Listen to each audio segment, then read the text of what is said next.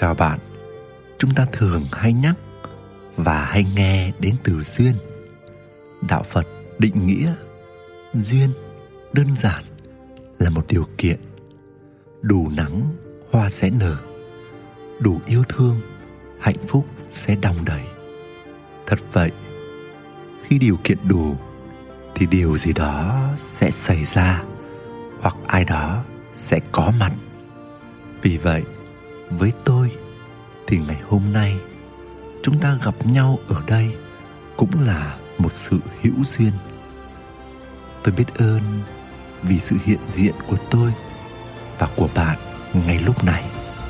Và giờ đây mời bạn thư giãn và thả lỏng để đồng hành cùng tôi trong bài podcast này. Chào mừng quý thính giả đã quay trở lại với kênh podcast của người đánh thức tình yêu. Xin mời quý bạn lắng nghe. Bợ đích người khác. Mỗi người mang trong mình một phiên bản đẹp đẽ nhất, đầy đủ nhất, có giá trị nhất. Phiên bản này cần được khám phá. Đó cũng là lý do và mục đích tối hậu mà chúng ta có mặt trên cuộc đời này. Vì vậy, mỗi một trải nghiệm sẽ dần dần đưa chúng ta đến gần hơn phiên bản hoàn hảo vốn có này. Nhưng rồi, bởi những thiếu thốn tạm thời, khiến ta cứ muốn tìm ngay sự đáp ứng từ bên ngoài chúng ta không đón nhận được chính mình của hiện tại. Khi buồn, thay vì đi vào bên trong để gặp gỡ chính mình, chúng ta lao ra ngoài để tìm kiếm niềm vui tạm thời. Khi cô đơn, thay vì đi vào bên trong để gặp gỡ chính mình, chúng ta lại lao ra ngoài để tìm kiếm một mối quan hệ. Khi bế tắc, thay vì đi vào bên trong chính mình để tìm kiếm giải pháp, chúng ta lại lao ra ngoài để tìm kiếm chuyên gia cho nhanh. Và những người thiếu thốn thì thu hút những người thiếu thốn. Người thiếu sự chăm sóc, kẻ thiếu tiền. Người thiếu danh kẻ thiếu kiến thức. Người thiếu tự tin. Kẻ thiếu sự thừa nhận. Cứ thế, chúng ta tìm đến nhau để trao đổi. Trong mọi cuộc trao đổi, sẽ luôn có sự so sánh. Và khi người ta không làm chủ được năng lượng đó, họ sẽ trở nên gato, ghen ăn, tức ở biểu hiện của gato là phủ nhận những điều tốt đẹp, những kết quả, những thành tựu của đối tượng mà mình gato, thậm chí có thể chê bai, dè biểu, nói xấu hay phán xét về họ. Và có thể bên trong, chúng ta sẽ âm thầm nỗ lực hành động để khẳng định bản thân, để vượt mặt đối tượng mà mình gato. Nhưng cũng có một biểu hiện gato khác. Đó là bên ngoài thể hiện sự ghi nhận dành cho đối tượng đó. Tuy nhiên, bên trong có thể thấy vô cùng ganh tị và ao ước giá mà mình cũng được như thế. Nhưng có thể vì tính hành động hay tính chiến đấu của kiểu người này không cao nên họ ngậm ngùi, biết thân, biết phận. Nhưng cái level gato, nó không dừng lại ở đó. Nó còn có kiểu công nhận, ngưỡng mộ, tôn vinh, thần tượng, đề cao đối tượng để mưu cầu ích lợi cho bản thân. Và có thể gọi bằng một từ khác, đó là nịnh bợ, mà ở cấp độ nặng hơn tôi gọi là bợ đít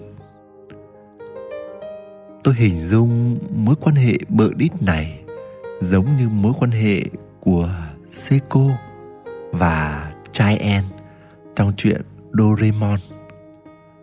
Trai En thì có sức mạnh của kẻ bắt nạt. Seiko thì công tử con nhà giàu. Hai đứa này hay ở cùng phe. Chúng cậy dựa vào nhau. Seiko muốn được trai En bảo kê. Nó núp dưới bóng của trai En vì biết giá trị những cú đấm trời giáng của trai en còn trai en thì hả hê sung sướng vì cái tôi của mình được vuốt ve bởi Seiko. Chưa kể, nó còn lợi dụng thằng bạn nhà có điều kiện để cùng chơi những món đồ chơi xịn sò mới ra lò mà chúng bạn chưa ai có được. Nhưng rồi, miễn có cơ hội ăn chắc, thì Seiko sẵn sàng hạ bệ chai en để nó lên ngôi. Lắm khi, chai en cũng biết kiểu hai mặt của Seiko, nhưng nó vẫn cần Seiko bên cạnh vì cái tôi của nó rất cần năng lượng này. Năng lượng bợ đít này gây nghiện như một dạng thuốc viện. Nó làm cho cách tôi cảm thấy được công nhận, được trở nên quan trọng trong mắt người khác và cảm thấy mình là trung tâm của sự chú ý. Điều này nâng cao sự tự tin ảo, tạo sức mạnh ảo cho trai em ảo là bởi vì năng lượng nó nhận được từ sự bợ đít kia vốn là năng lượng ảo từ bên ngoài hay là từ Seco. Đây không phải là năng lượng tự thân có được nơi chính mình. Cho nên, tính ra, bợ đít cũng là một nghệ thuật thao túng cái tôi, nghệ thuật gây nghiện bằng sự tôn vinh ảo.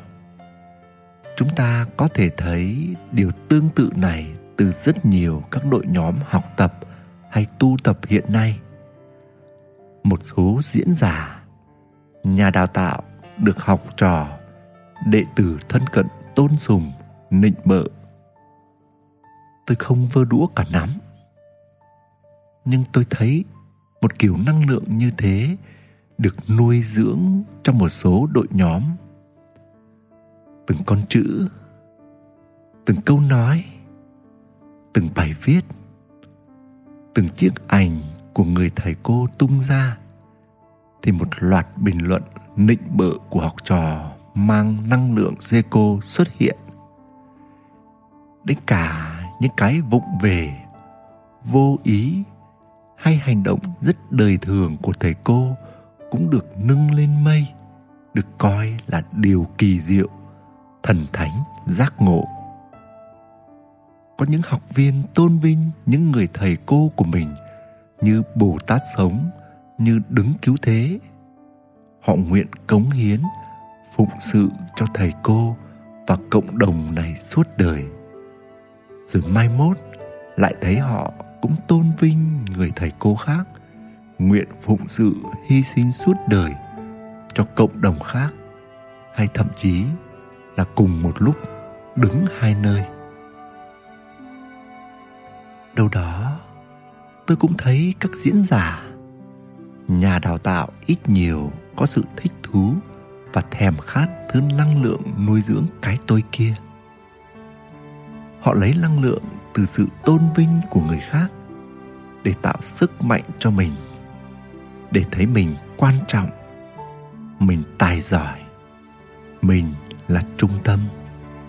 Đến nỗi, họ bị cài đặt một cách vô thức về một sứ mạng nào đó để khớp với game tôn vinh của học trò, của fan hâm mộ. Và rồi họ lao ra ngoài, gồng mình làm nhiều thứ, đến nỗi họ đánh mất chính con người thật của mình. Có thể họ không nhận biết hoặc họ biết nhưng rồi họ hợp lý hóa tất cả. Họ bỏ bê sự trống rỗng bên trong mình, bởi quá bận rộn với việc bồi đắp bên ngoài cho mình bằng những bằng cấp, những kiến thức nhằm củng cố cho nhãn dán của mình. Chúng ta có quyền làm mọi thứ, thể hiện mọi thứ và ta nói gì, hành động gì, lựa chọn gì hãy cứ dùng sự tự do của ta cùng với nội lực hiện có của mình. Nhưng đừng lờ đi. Đâu là động cơ tiềm ẩn? Đâu là thứ đang giật dây chính mình? Bởi chỉ có sự nhận biết mới thực sự mở ra con đường giải phóng chúng ta khỏi những thứ ảo tưởng. Và đi về thức tỉnh. Nguyễn đức quỳnh người đánh thức tình yêu. Quý thính giả đang nghe trên kênh podcast của người đánh thức tình yêu. Cảm ơn vì đã đồng hành cùng nhau trên hành trình mở lối yêu thương này. Hy vọng chúng ta sẽ có thêm nhiều lần nữa hữu duyên như ngày hôm nay. Xin chào và hẹn gặp lại bạn.